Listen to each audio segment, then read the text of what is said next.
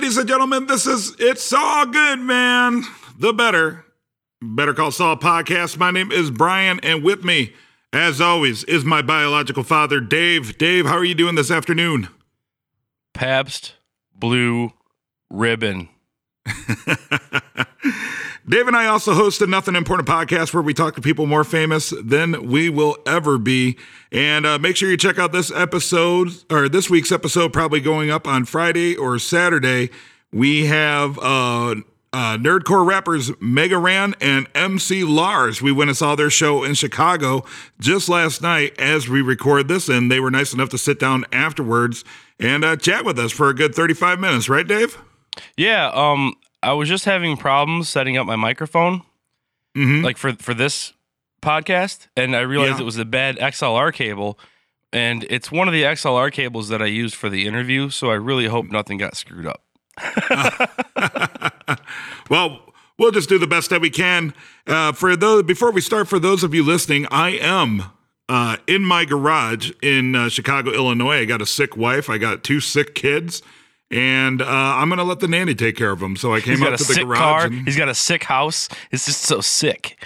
yeah, dude, Oh. so sick, bro. Oh, not the good, not the good kind of sick. Sorry. Right, yeah. All right. So, Dave, we saw episode 204. Yeah, Yeah.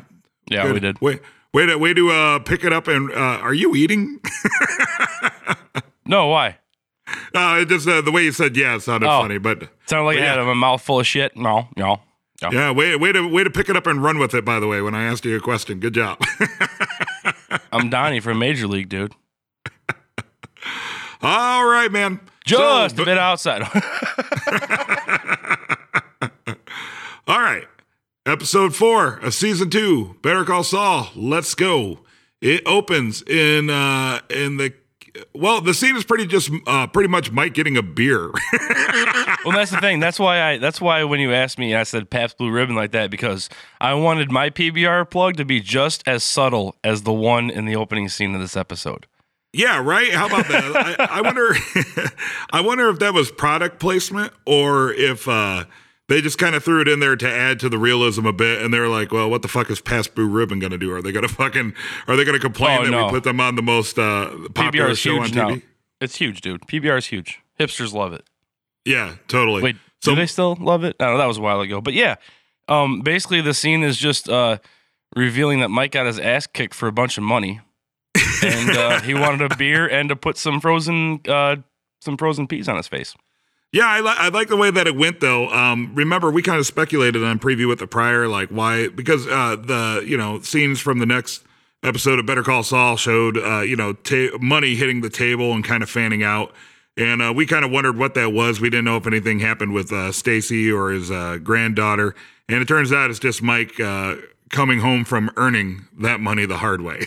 hmm yeah, hmm Which we'll get to I like later.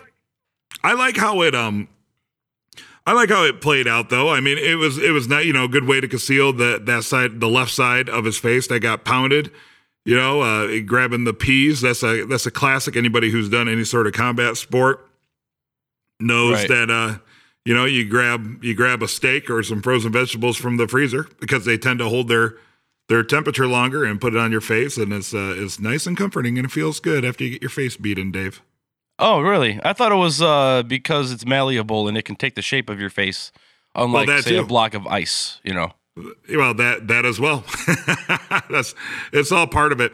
Um, I I did like it. You know, it showed his face, and then it, it kind of uh, he he opened his hand, and he had the two little boxing glove trinkets. I I don't know if that was part of a necklace or that was part of Tuco's bolo chain. But yeah, I don't. when- I honestly didn't see where they came from. I must have. Mhm. I missed something else, guys. Hmm. well, watching it, um, I I didn't know. I, I guess I didn't make the connection between boxing gloves and Tuco. So, um, but for some reason, as soon as I saw the boxing gloves, I was like, "Oh, he fought Tuco." Oh no, I just thought that he, maybe he got his ass kicked and maybe he was a former boxer, so he thought he could still beat somebody up and got his ass kicked or something like that. And then he just Mhm. kind of looks at his gloves and he's like, "No, things ain't the way they were," you know. Right? Yeah, yeah, yeah. And then uh, we cut to the opening, and it's the the phones in the drawers. Dave, did you predict that on a preview with the prior? Yeah, I believe I've been uh, right every episode so far. Yeah. Right, because it mirrors it mirrors season one. But you said there was an episode where there was no opening. I thought so. I thought so, Mhm. but then I went and looked at like the first seven, and they're we're all there, unless I skipped one or it's later in the series, and I just haven't got to that point of double checking. Yeah. But uh, maybe I was wrong.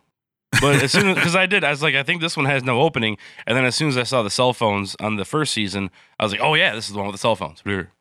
You know what the weird thing is is you say that and I want to be like, yeah, I remember how there was an episode with no with no opening title screen. But then I, I don't really know if there was. I don't know if I'd just be saying that because because it sounds good or or if Well, there really was. It'll take me five minutes on Netflix, so I will have that answer by the next preview with a prior. hmm Uh, so first scene of the episode proper opens up. Uh, well, first it opens up with the commercial that that Jimmy made. Uh, you know, the old lady camera descending down the stairs, and Yeah, for, the for those of you, Dolly. yeah, yeah, for those of you who uh, who called that, Dave and I completely missed that, and uh, it- it's a very subtle detail, but a pretty good one. So those of you that called that, uh, con- congratulations, Concur. Dave. uh, now you threw me off because of your lack of your, your lack of enthusiasm, Dave. I'm I'm playing it up a little bit. But yeah, so then the part so but then the partners watch it and they're obviously upset. And Jimmy's whole defense is the whole like it didn't cost that much to produce it. Look what it got. He's all about the end game. He's all about what results Right. you get. He doesn't give a shit how you get there. And this is really starting to be cemented throughout this whole episode. This Mhm. this has been coming into play, and it actually got put into better words than I could put it for this scene and a later scene. So I guess I'll say it when we get there. The, you know, you know, what's funny is um, it, it- it's like having a little kid. For those of you with children, you know, you'll you'll tell your kid, "Hey, uh, don't put your doll in the freezer," right? And then she'll put a doll in the freezer. You come back later, you find the doll in the freezer, and you're like, "Hey, I told you not to put the doll in the freezer." And they're like, "Oh, well, it's not hurting anybody." It's like, yeah, but that's not the point. The point is the doll is supposed to be in the freezer. So, you know, Jimmy and his commercial very much the same way. He doesn't see the big issue in it. He he doesn't understand because the ends justify the means, I guess. Yeah, that's exactly what it is. It's- and that's the phrase that came into play later in the episode. The ends justify the means. And the most mm-hmm. the most important line to me of that scene was when Main yells at him. He's like, "Dude, stop selling." Right. You know, Jimmy's still trying to sell him on the idea, and he's like, "Stop selling because no, you were wrong." Blah blah blah. We want to fire you because they cut them out. You went over our heads, and you didn't think about how this affects everything. Because whether you think so or not, this is your biggest case. It's not Mhm. our biggest case. Right.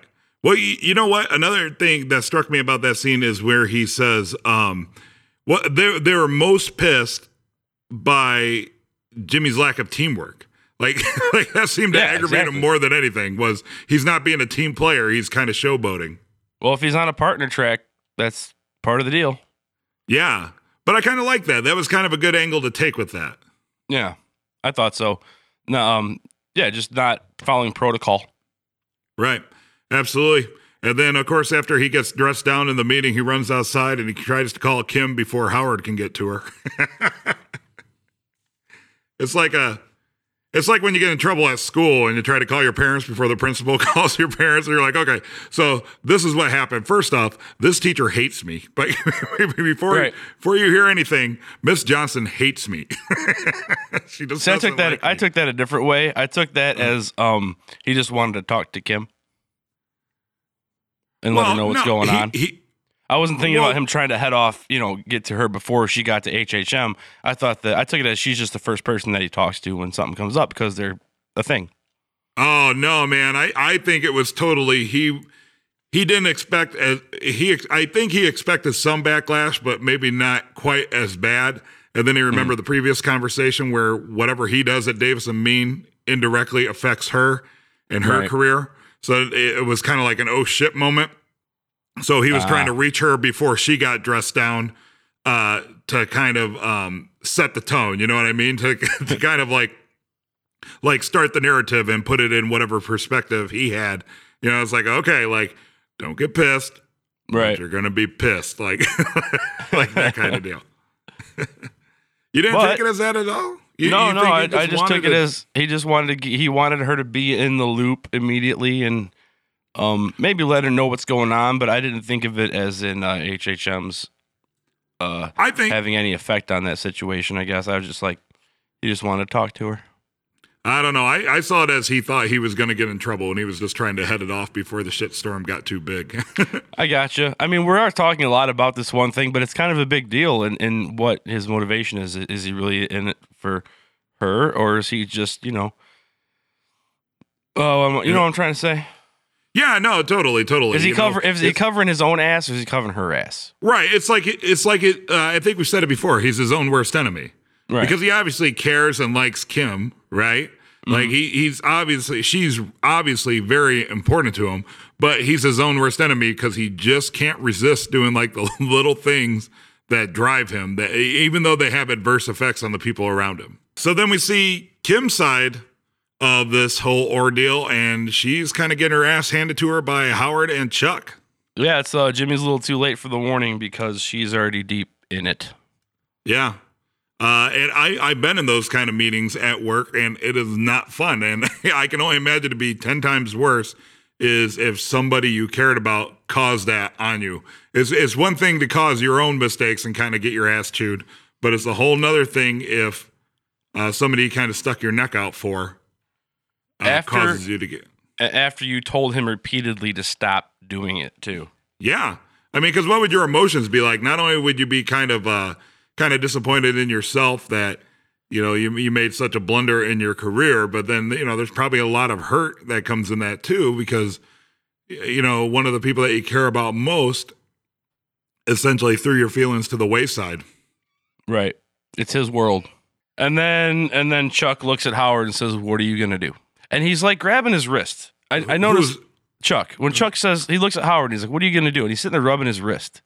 I, I Mhm. noticed it, but I didn't. Maybe it'll come into play later. I think I'll talk about it. But uh, did you notice that he's kind of scratching at his wrist? no, I didn't, but uh, but I think yeah, I know where you're going with that, and that's a that's a pretty good little detail that you picked up on. Oh, thank you. Sometimes I do. Yeah, yeah. Hmm. Sometimes I do. Sometimes I think a tree's a cactus, and sometimes I notice little things. and it wasn't even a tree; it was a garage. God damn it. you will never live that down. Never, I never can't live stop that down. myself. It's Daredevil and Deadpool and fucking garages and cacti. Yeah. So we see uh, Mike and Nacho. They're outside the El Mexicano restaurant where uh, we finally. Well, he wants to kill Tuco, right? He's yeah, this is about- where they kind of oddly, subtly reveal what the person is that Nacho wanted him to take out. It took me a while. Like even when they first went through the whole spiel, Mhm. I still didn't think he was going to kill Tuco. I was like, who was he killing? And then I thought, Right. and then it was a second later. I was like, oh wait, you drive up right next to Tuco and take him out in his own car. Okay, I got it now. Right, yeah, yeah, yeah. You know, and it, it- he has a pretty elaborate plan, all planned out.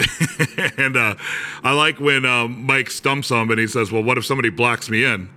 Well, who's going to block you in? I don't know. Somebody wanting tacos." Like, well, that's the thing. Mike thinks about that stuff. This this uh this episode really gets into Mike's attention to detail and how much he um he uh is cautious and covers his tracks and and just Mhm. thinks about you know uh Murphy's law.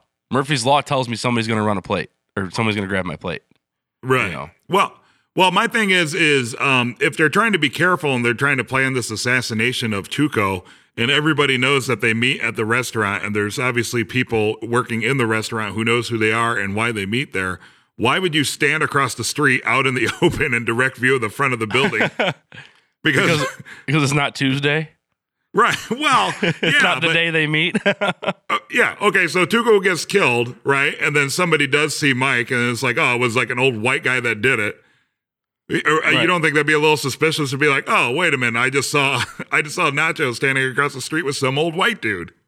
yeah, I uh I didn't really think about that, but I think if I would have, I'd have been like, nah, it's a movie. I don't know. or a TV show, whatever. Suspension of disbelief. But yeah, that's actually a really good point. Like, why would you just broad daylight, you know, within plain view of the thing? Right.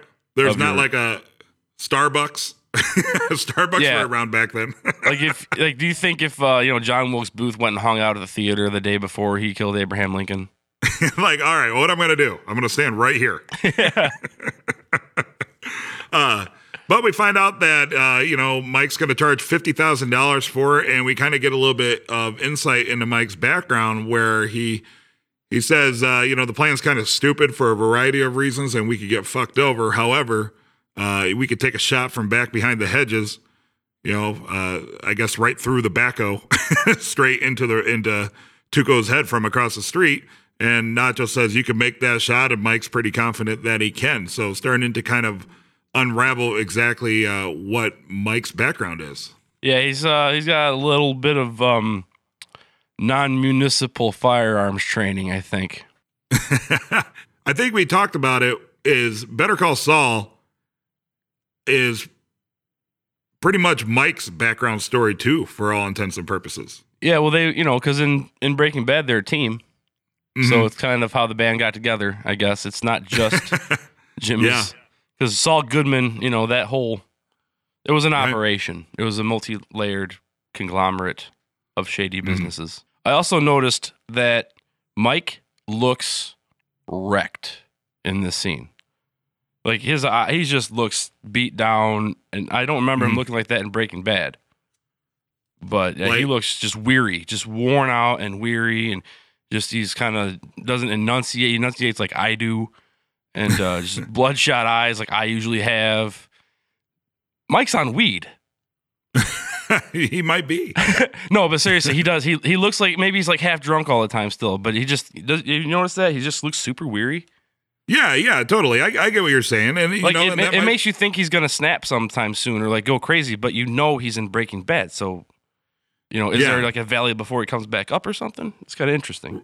Well, in Breaking Bad, he kills, but we haven't seen him do that in Better Call Saul. So, just as Jimmy McGill will eventually become Saul, uh, maybe part of this whole uh, Mike story in Better Call Saul is leading up to the time when Mike, you know, maybe kills somebody for money. And now it's after hours at the uh, HHM office. Uh, Jimmy gets let in by the porter, and he's trying to track down Kim, who is stuck doing document review down in the cornfields. That is correct, and, I was she- I was kind of laughing to myself because it, it just reminded me of Jimmy's office at the salon, how it's in the back of the building, it's next to the boilers and blah blah blah. Except that HHM, it's still really nice. Yeah, a lot, a lot of parallels. uh, Kim is not very happy to see Jimmy, and uh, you know, true to form, uh, you know, he says, "I can make things right." Still trying to play the uh, "it's not so bad" card. yeah, right. Because the end justifies the means. hmm Yeah, and her reply is, you know, if, if you go to Howard and try to make this right, we're done. And then Jimmy gets kind of excited. and He's like, "Uh, we're not done." Go back to preview of the prior. What did you Mhm. say versus what did I say? I thought it'd be the end of the relationship. I thought it'd be a big blow up. And I thought it'd be a bump in the road because it looks like it's just a bump in the road for now. Yeah, but that's that's such a huge bump though. That is like like for all intents and purposes, he pretty much ruined her career advancement. Mm, maybe he didn't. Maybe this is like just a little punishment thing, and she'll get her office back, you know, sooner than later, and it's not so bad. And that's why she's like, "Don't go talk to Howard. Let me ride this out, and then I'll be back on track." And it's a minor setback. Yeah. You But- never know. Yeah, that, that's a good point. And uh, Jimmy doesn't go to Howard, but instead he goes to Chuck. That's right. I, that's exactly what I wrote. Jimmy goes to Chuck. I did I like love how he, I, I love how he just like walks past the mailbox and he's like, "Fuck this! I'm not putting my shit in your fucking mailbox." And then he's like, "Oh god damn it! I'll put my shit in your fucking mailbox." right, yeah, we wrote almost the same notes. I said uh, begrudgingly puts away electronics. but he does Uh. it so aggressively. He slams the thing shut. and He throws the stuff in there. It's like his character just wants to be a badass because then he goes up, knocks on the door, and after he gets an a, a no answer a couple times, he's like, "All right, you asked for it," and everybody expects him to break a window or bust in, but he just politely opens the door with a Right. key. And Well, he's it's like, like "I'm in your house." It's like he, he knows because deep down he still loves and respects his brother, I guess. So he knows he's not going to actually take that aggression out on Chuck. So yeah, he's just releasing it in other ways on mailboxes and by yelling empty threats. so great. You asked for it. All right, I'm in your house. hey guys.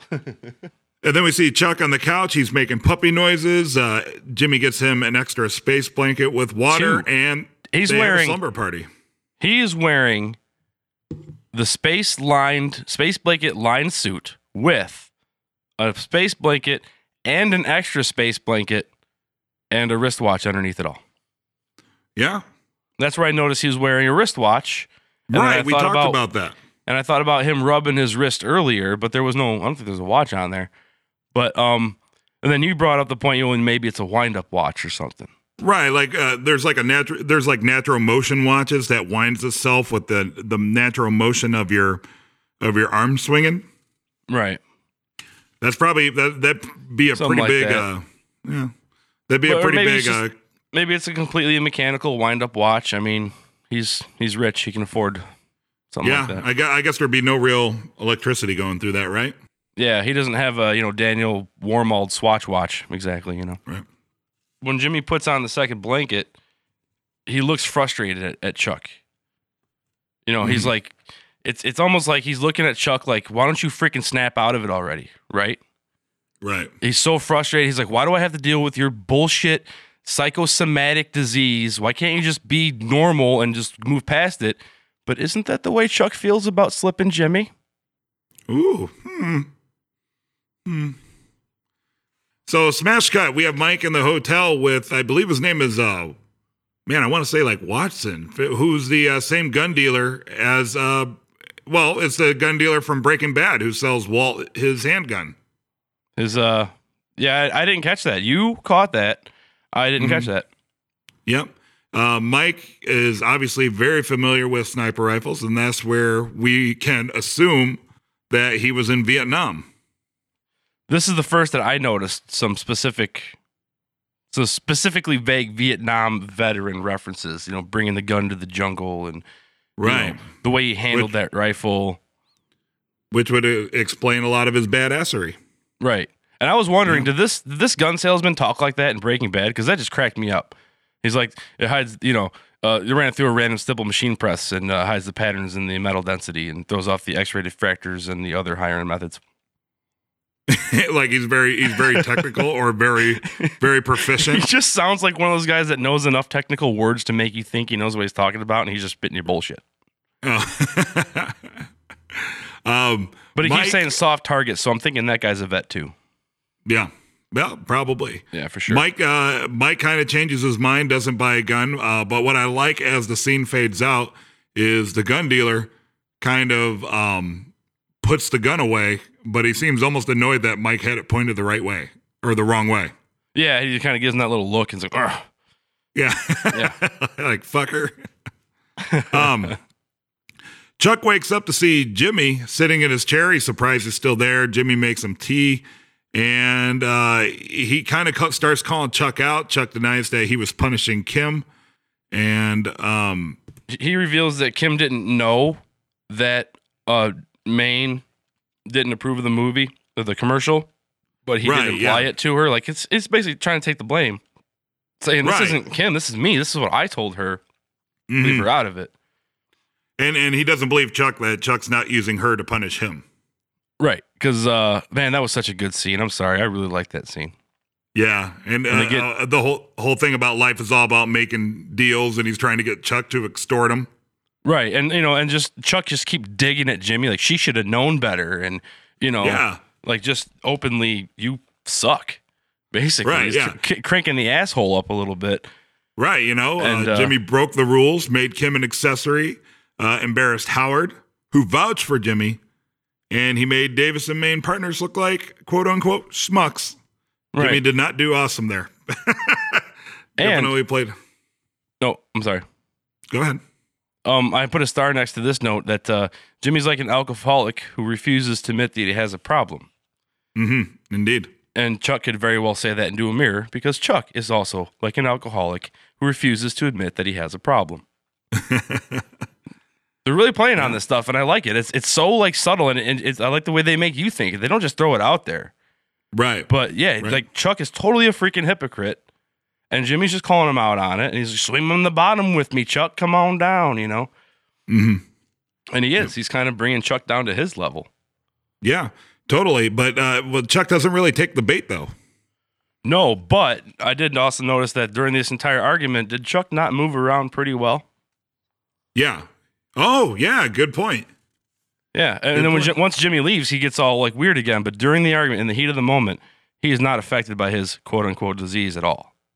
Oh, I wonder if that's a conscious, conscious uh, choice made by the writers and the actors, or if that's just the way it played out. You know what I mean? Or if Yeah. that's a coincidental thing. That's that's a good call. We'll have to watch.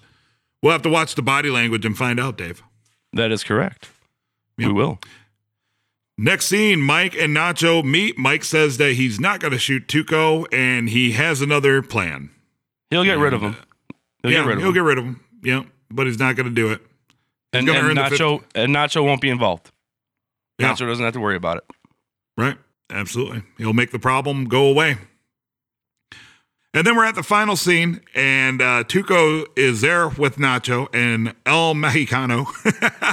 Tuco's counting cash. And there he is, the guy that I've been waiting for since the very first episode, motherfucking Crazy Eight. Yeah, but a very timid. He's he's like timid. eight. Yeah, which is yeah.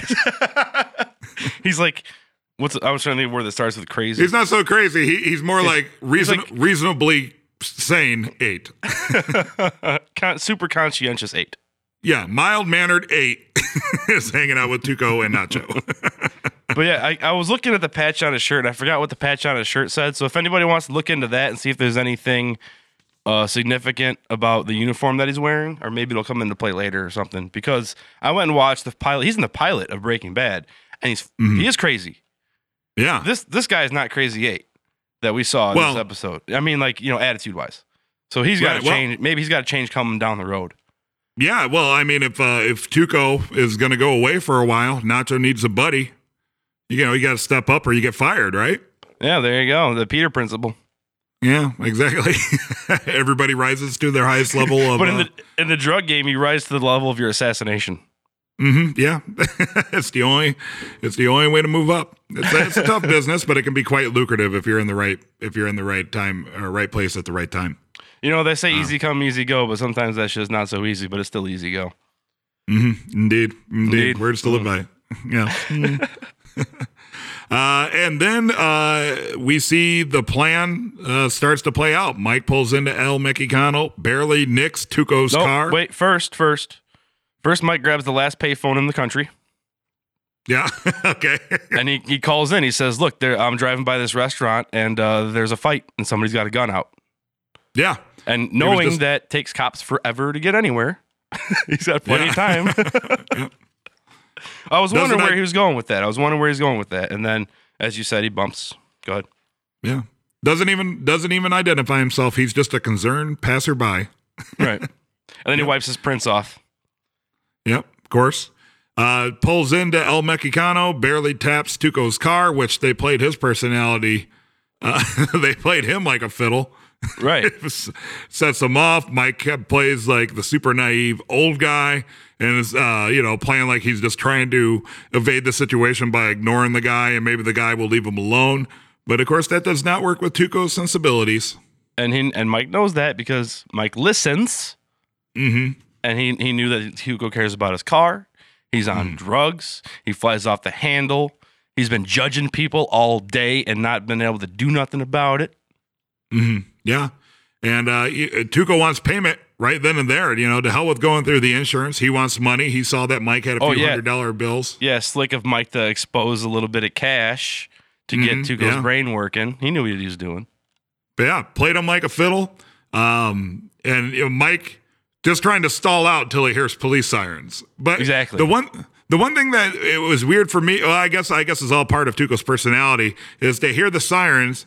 Uh, Tuco tells Nacho to leave, but for some reason Tuco wants to stick around and make a make a stand. Yeah, right. like I guess, I guess that's just a testament to his like I don't give a shit attitude, which I guess would be complemented by the fact that the cops have their guns drawn on him as he's beating the shit out of Mike, and then he laughs and punches him one last time. Uh, Mike's channeling his inner Homer Simpson.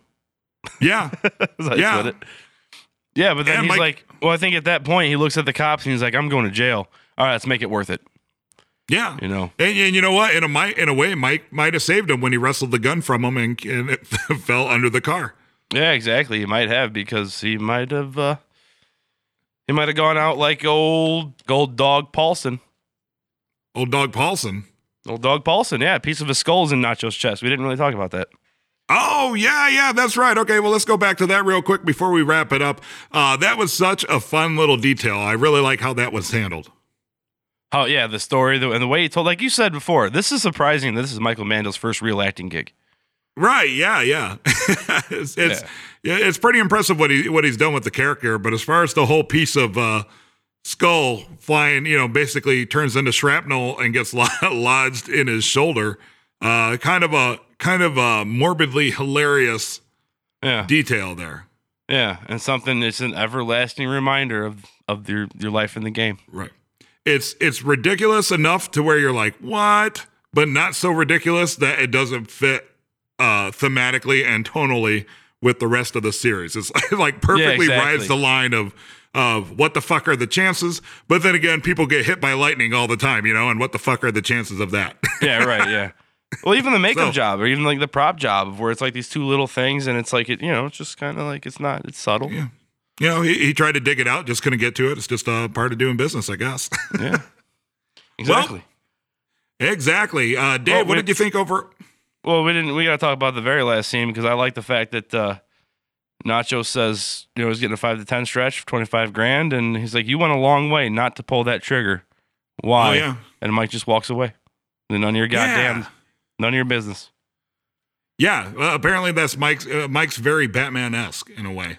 But leading up to your thing, how you brought up the fact that in Breaking Bad he kills. So in this, he went a long way not to. Yeah, we're gonna long get, way get not to to, a kill. point where uh, he will. Everybody's got Mhm. a price. Well, so it's all part of the overall story, right? Yeah. Right. Man, there was a, there was so much going in on this episode, so I want to hear from you guys out there. What did Dave and I miss? What did we hit on? What are we wrong about? What are we right about? Uh, that was actually kind of a fun episode because it was actually three characters from Bacon, Breaking Bad: uh, Tuco, the arms dealer, and Crazy Eight. So a lot of little Easter eggs. I can't wait to listen to the Insider podcast, see the stuff that we missed, and I yeah. can't wait to see the Twitter, Facebook, and website comments uh, you guys letting us know what we missed or your theories.